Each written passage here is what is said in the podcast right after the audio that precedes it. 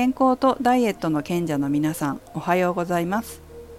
健康やダイエットに関する仕事をしておりますメグです。昨日の夜遅くにとあるインスタグラムの投稿を見かけました。私の知人の投稿なんですけども、まあ、黒板がありましてそこに文字が書いてあったんです。その文字が50周年もうやりたいことだらけ俺っていうね言葉だったんですよ。いや最高だなと思って見てたんですけどまあ50周年何の50周年かというと、まあ、歌手かな？デビューして50周年なんですけどということは結構年齢が上の方かなっていうふうに大先輩かなっていうふうに思うと思うんですけどどなたかイメージつきますでしょうか？歌手です。これはですね矢沢永吉さんが書かれた手で書かれたものだったんです。ああさすがだなって思いましたね。今矢沢さんって72歳なのかな？なんですけどやりたいことだらけってめちゃくちゃかっこいいなと思ったんですよね。70歳になってくると、まあ、だんだんとこう若い頃からの生き方で、えー、70代をどう過ごしてるかって結構分岐すると思うんですよ。やっぱね人生とかって過去の積み重ねじゃないですか。例えば30代で選んだ人生40代で選んだ人生50代で選んだ人生ってこうだんだん枝分かれしていきますよね。そうするといろんな方がやはりこうなんだろう30代とかの頃よりもずっとこう今何をしているかとかどんなことを考えて生きてるかとか、まあ、そういったことの開きが出てくる。開きが出てくるというか開きが大きくなってきますよね。30代とかに比べて70代とかだと。まだ現役バリバリで仕事してる人もいれば、まあ、病院で入院してる人もしくは亡くなった人もいるっていう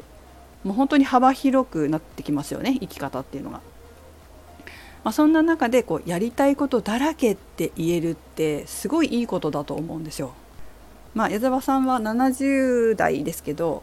まあ、これフェイスブックにちょっと書いたんですが私の知り合いというかいつも懇意にしてくださる中小企業診断士の先生がいらっしゃってその方は88歳なんですね。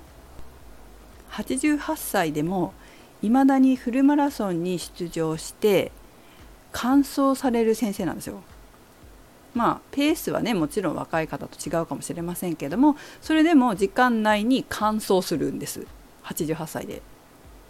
まだまだやるっておっしゃってましたけど、まあ、そんな先生が今年かな？株式会社を立ち上げて代表取締役社長になられたんですよ。88です。いや先生素晴らしいなと思ってもう感動してしまいました。私の先生にも。皆さんはこれを聞いてどう感じましたか？あすごいなって思う方もいればいや88歳自分無理だろうって思う方もいらっしゃるかもしれません。これねチェックした方がいいです。自分の潜在意識だから。ざわざわしたらなんでざわざわしたのかなって思考のチェックした方がいいですよ。このざわざわ感とかいやちょっと無理かもみたいなこうちょっとした心の叫びっていうか心の声っていうのって潜在意識のものが多いんですよね。でその潜在意識にあるものってどうしても現実化しやすくなってるのでもし88歳って聞いてベッドの上に横たわって点滴受けてる自分をもしイメージしてしまったらそれ現実化する可能性がやっぱりイメージできるっていうことは脳の中にあるので現実化しちゃう可能性がやっぱりあるんですよ。88歳って言われた時に元気に仕事してたりこう運動してたり、まあ、何でもいいんだけど元気に生き生きと生きてる姿がイメージできるのならばそれは現実化していくとしてもいいことかもしれませんけど本当ベッドの上で点滴とか受けてるような自分をイメージしたり介護されてるなんてイメージがあったとしたらその潜在意識は変えた方がいいですね。その変え方は、えーと、フラクタル心理学の美容健康コースで変えられますので、えー、ぜひ興味あれば行ってもらいたいなと参加してもらいたいなと思いますはいこちらのホームページは URL に貼っておきますので興味あればクリックしてくださいということで、まあ、ちょっと話が外れてしまいましたけどもこのように70代になっても80代になってももう90歳近くても健康で生き生き生きてる自分のやりたいことがやりたいこれがやりたいと思って生きてらっしゃる方っているわけですよね実際に。でそういう方ってやっぱり健康に気をつけるんですよなぜなら健康じゃないとそのやりたいことができないからです健康を害してしまうと自分があれやりたいこれやりたいって思ってることできなくなっちゃうからやっぱり健康管理しっかりするんですよ。ということは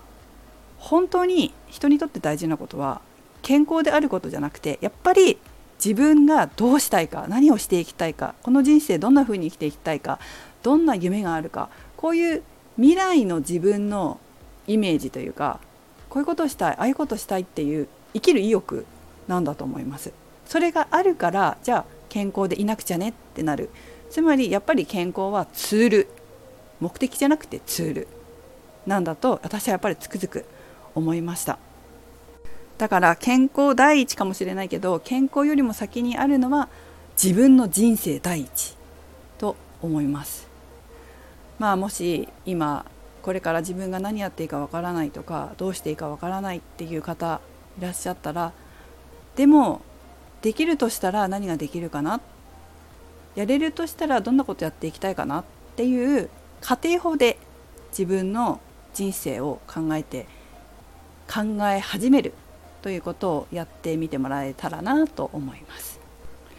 さてもし皆様の周りでもこういうふうに健康で生き生き生きてる方自分の夢や目標を年を重ねても持ってえー、社会で活躍されている素敵な方がいたら是非ねコメント欄とかレターとかで教えてください、えー、前にも話したことだと思うんですけどフォーカスしたものが増えるという脳の仕組みがあります。なので病気の人ばっかり見てると脳には病気の人ばっかりこう映し出されてしまいますけど健康な人健康で生き生きと社会に